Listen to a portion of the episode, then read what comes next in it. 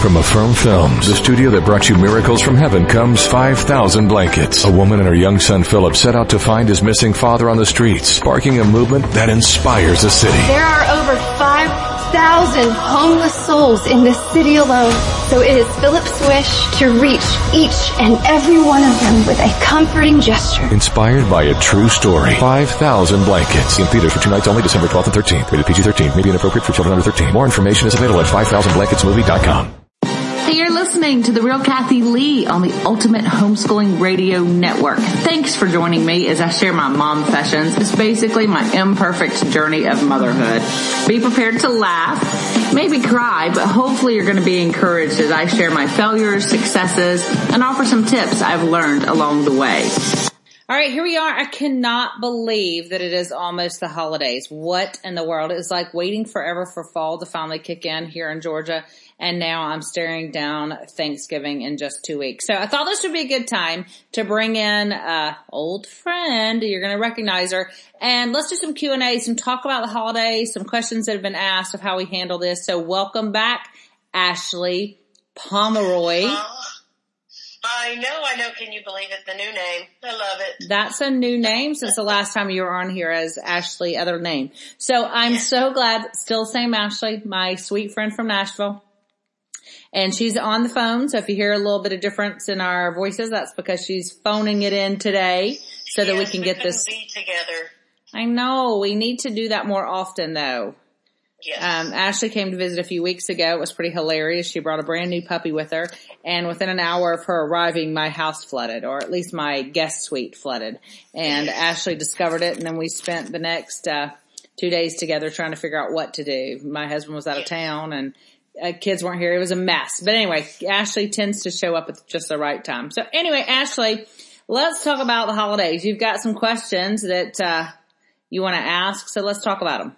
Yes, I do. This is actually one of my favorite things to talk about with you too because you have such great insight on how to keep the heart of the holiday, but with also not losing it a little bit. So first of all, you know, as we start all this, I have lots of friends now who have already put up their Christmas trees. How do we kind of, like for me, Thanksgiving is my favorite. How do I maintain like that time of thanks with Christmas already being around the corner?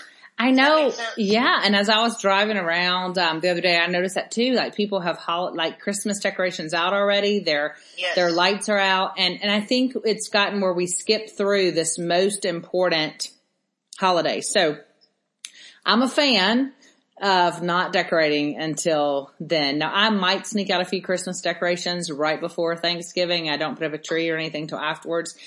But I do think it's important that you start, and there are some activities you can do. You can totally, um, do like a thankful tree that we've done in the homegrown preschooler. It's one of the activities and I love that where you just get some paint. I mean, it can be just any kind of tempera paint so it's washable. You can use markers, wipe off markers and you draw a tree on a window or a glass door in your home. And then the children can just make hands or leaves basically. And on those leaves, they can write different things they're thankful for. And if you make that an activity, because I think one of the reasons people are rushing in for Christmas is the excitement around it, right? It's, we, we, Yes. we builds and it's, let's decorate and there's so many crafty things we can do. But if we can approach Thanksgiving with that same fervor, that same enthusiasm, because honestly, I just saw a post the other day where somebody was like, what if tomorrow the only things you got were the things you were thankful for yesterday?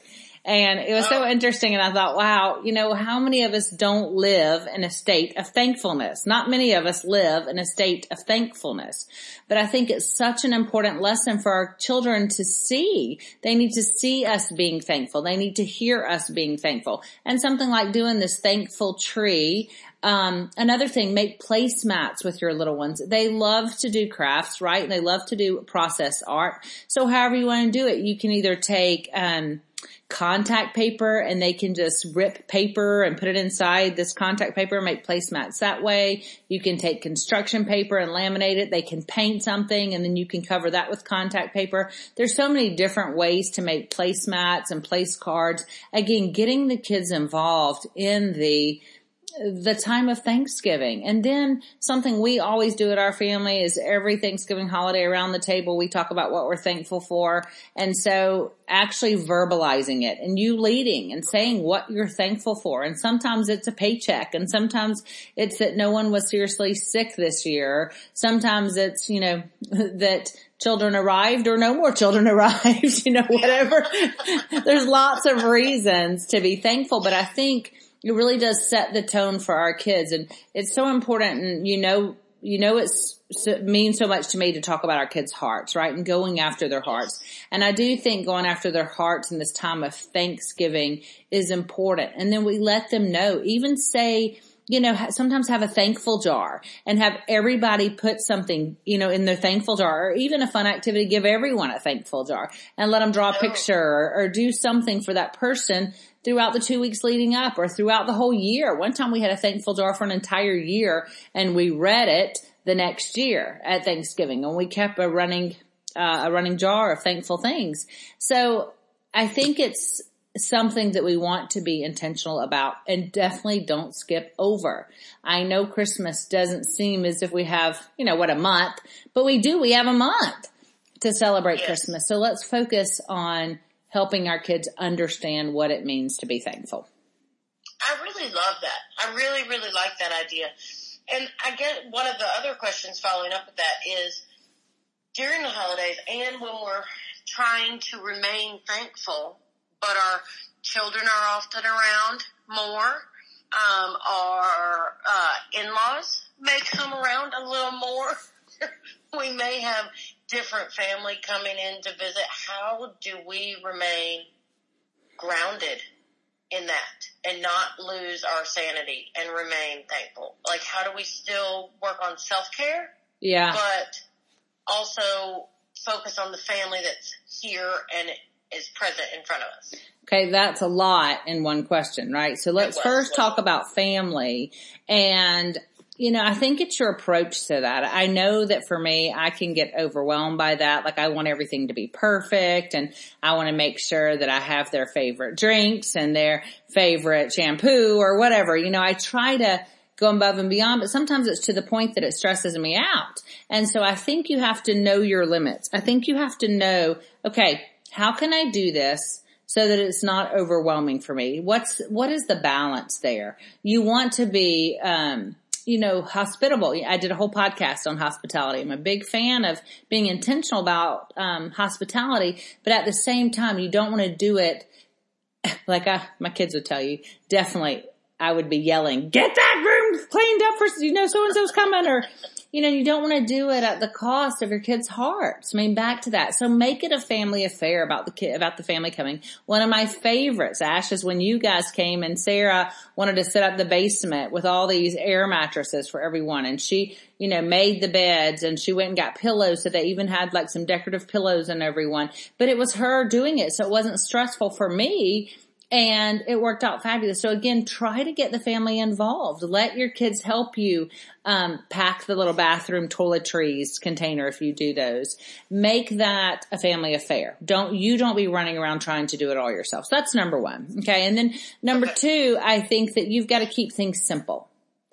Okay. You don't have to overdo it. You don't have to make a big breakfast every morning. It is okay to run to Costco and grab muffins and danishes most people care about the time together. They don't care about you being a martyr for them while they're there for however long. Oh. So, right? And I used to yes. be the word, I'd be like, no, you can't help clean up. You rest. And the older I've gotten, I'm like, sure, if you want to help clean up, let's clean up together. And that's a fun memory time. You know, you don't have to be so stubborn about that because what happens is as the people go, you fall out flat and you're exhausted for the next two weeks. But Many hands make light work. If you let, most guests want to help. They enjoy, it's always more fun to clean up at somebody else's house. It's always more fun to do things together. So if you, you know, welcome that and it's okay to say bring a dish. It's okay to say, I heard a girl the other day, she said she's going to have 10 adults come for Thanksgiving and 18 kids. And she said, none of us really cook.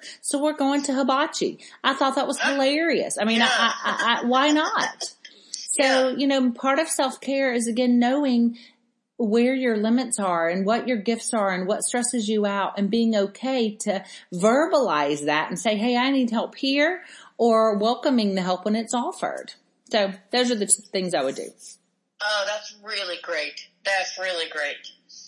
Um, I guess, let's see here. Let me take a look over. You and I kind of briefly went over these before we talked, but. What about kids? Is we're leading, always the question I get is the gifts, the, the uh-huh. grandparents, and I know I've done podcasts on that before, but I think it's worth talking about that one. Yes. Okay. Yes. Well, okay. Well, I'll just jump into it then. So yeah, what do we? I just welcome your advice. I don't even have any words. Okay. Just the advice. Well, I think one of the best things you can do, and I see it all the time this time of year, parents are always asking me, what do I do about the grandparent gifts? What do I do? Because I don't want more quote, let's air quote here, junk in my house. So I again say, look, I'm now a grandparent. I would much rather honest conversation with my daughter-in-law. In fact, just the other day, she had liked something on Instagram. It popped up on my feed that she had liked these two trikes on Instagram. And I thought, oh, well, there we go. That's a great suggestion for the boys. But then I thought, you know, I better ask her because those are two big purchases. She might not want that right now for them. So I did ask her and she's like, well, actually, no, would you do this instead? And I'm like, fabulous. And I said, what I want you to do is just go on Amazon, create a wish list for me. And, and then we'll choose from that wish list and then you can send it to your mom. You can send it to the grandmother, her, her grandmother. So everyone can just pick from that. I mean, and maybe it's impersonal, but it's so much better for us to give to our children what they need for their children. Um, and also what we try to do is more of the bigger purchases instead of giving them a lot of little things. We will say, Hey, what's one thing we can get? You know, is it a dome for the backyard? Is it, um, you know, an art easel for them? Is it, a sand and water table for them? What are some bigger purchases that you might not be able to buy that we can do instead of buying a lot of little things? But I think most every parent, and, and I think if you start this too when they're young, welcomes that, you know, parent who's, who has grandchildren welcomes honest conversation um, if they don't, then I would graciously accept that gift. And just like I say, with every kind of toy, rotate them in and out. Just because someone gave it to you does not mean you have to have it all out at the same time. You can keep things away in bins and pull them out, you know, and rotate them. And that way the children are not overwhelmed. Your house is not a disaster and things are more interesting when they're brought back, brought out on occasion versus left out all the time. Oh, that's really great advice. Yeah. That is really great advice. Okay, so I have a personal question for you. Um, what do you do? You know, I have a child that has a birthday around the holidays. Yes. It's like birthday, holiday, holiday, or what, how do I still make them feel special in the moment of a holiday. Well, you know, I get that because Grace's birthday is December the 18th. Jackson's mm-hmm. birthday is on Halloween. So we have had um, holiday birthdays are for a long time now, 19 years, and we've had to do that. I am a stickler for birthdays. Anyone who knows me knows I am not a fan of celebrating birthday a month later. Now, as my kids have gotten older, some have said, like Jackson just turned 18. He's like, Hey mom, yeah, I don't really want to do it on Halloween. Some of my kids' friends are out of town. Can we just do it a different time? Absolutely. But when they were little, I was obsessed with having birthday is about them. So every December 18th, it had nothing to do with Christmas. We had a pajama party in our princess, you know, pajamas and made pancakes. We had a ladybug party. We have had a sushi party. We actually had several sushi parties for Grace. It was about her. please give them that on their birthday. It doesn't matter if it's December 24th. For that moment, you celebrate them and their birth. Um, I think it is something they will treasure and remember that you did that, that you made it separate, you made it special. And I know it's easy to say, let's combine that. Oh, you get this for birthday and Christmas. But when they are young, that's not fair in my opinion. You want to give them separate things, let them have their moment, especially if there are other kids in the house because they um, see that and they see that their sibling gets their birthday in June, but they don't because it's lumped in with Christmas. And it's so easy uh, to say we're too busy. We'll celebrate it later. It's not. You just set the intention, just do it now, put it on the calendar, set the party. People will come. It's important. I think it's important. That's really great advice. Really, really great advice.